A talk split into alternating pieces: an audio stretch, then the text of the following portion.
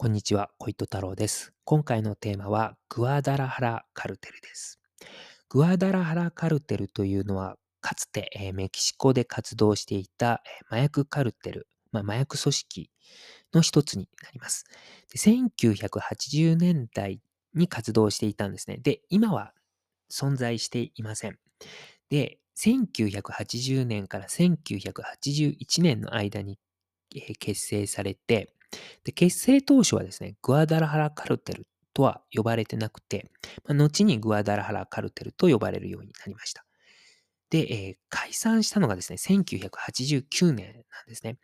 なので、10年も活動していない、えー短いえー期間だったんですけれども、ただ1980年代のメキシコの、えー麻薬業界を語る上ではかなり重要な組織です。で、このグアダラハラカルテルのグアダラハラは都市名なんですね。都市名から来てます。で、ハリスコ州っていうですね、メキシコの中部にある州があるんですけども、そこの州都、州の都って書いて州都が、えーグアダラハラになります。で、メキシコ全体の中でもかなりね、大きな都市と知られていて、なんかメキシコの第二の都市みたいな形で言われています。まあ、日本でいうところの大阪みたいな感じですかね。で、このグアダラハラカルテルなんですけども、先ほどね、重要な、えー組織って言われていたんですけども、なぜならですね、えーそのグアダラハラカルテルにはかなり重要な人物がいたからなんです。その人物の名前は、ミゲル・アンヘル・フェリックス・ガジャルトという人物です。まあ、グアダラハラカルテルの中でも、まあ、最高幹部の、として、まあ、こう、活動していた人物なんですね。で、ちょっとこのミゲル・アンヘル・フェリックス・ガジャルド、ちょっと短く言わせてもらって、フェリックス・ガジャルドと言うんですけれども、今現在のメキシコ麻薬カルテルって、まあ、アメリカの、アメリカ合衆国の中でもかなりね、えー強力なアウトロー組織としてこう認識されるぐらいまでなってます。で、その、まあ、礎を作ったような、メキシコ麻薬カルテルの礎を作ったような人物として、このフェリックス・ガジャルドっ知られているんですね。まあ、位置づけられているということです。なぜかというと、いち早くコロンビアと手を組んだからなんです。で、コロンビアっていうのは、あのー1969年にですね、コカインの、まあ、密造に成功して、以後、コカインの生産大国として、まあ、主にアメリカの合衆国の方に、まあ、コカインをね、密輸して、まあ、かなり莫大な収益を上げることに成功していきました。コロンビアの麻薬組織は。で、そのコロンビアの麻薬組織といち早く手を組んだんですね。フェリックス・ガジャルトは、メキシコの中でも。で、メキシコの組織がコカインを、えーコロンビアの組織に代わってコカインを密輸すると。アメリカ合衆国の方に密輸するという、まあ、密輸代行の仕事をいち早くしたんですね。で、まあ、いち早くしたっていうことは、まあ、コロンビアとコネクションを、まあ、つけていったっていうか、まあ、作ったっていうことなんですね。まあ、そこでもかなり、こう、メキシコの、えー業界としては、まあ、いち早く、こう、コカえーコロンビアの方とこうコネクションを作ってくれた人みたいな位置づけになったのかなというふうに思います。で、1977年後半に、もうこのフェリックス・ガジャルドはですね、メデジンカルテルっていう、コロンビアのメデジンカルテルっていう麻薬カルテルとこう手を組むことに成功したんですよ。1977年後半。なので、グアダラハラカルテルがこうね、作られる前にもうすでにフェリックス・ガジャルドはコロンビアともうコネクションがあったみたいな感じなんですね。で、このですね、えーっ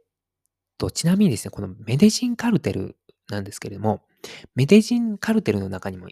なんか派閥がありまして、で、フェリックス・ガジャルドが組んだ派閥がメデジンカルテルのエスコバル派と呼ばれている派閥になります。このエスコバル派っていうのはですね、パブロ・エスコバルっていうね、えー有名な、えーリーダーがいたんですけども、メデジンカルテルの。まあ、そのエスコバルが率いていた、まあ、派閥になります。なので、フェリックス・ガジャルドはパブロ・エスコバルの、ね、組織と、まあ、手を組んでいたということです。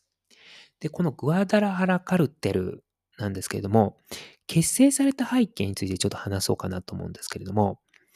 今、えー先ほどですね、フェリックス・ガジャルドはグアダラハラカルテルの中でも最高幹部と言いました。で、まあ実質トップのようなね、形ではあったんですけれども、ただ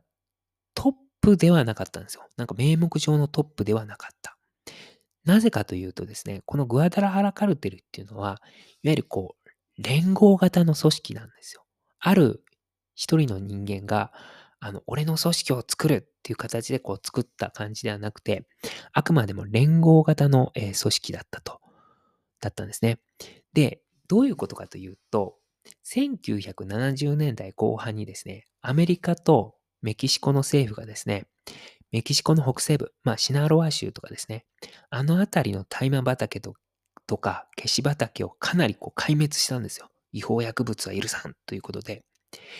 で、その後ですね、えー、っと、まあそのかなり消し畑と大麻畑やられたことに、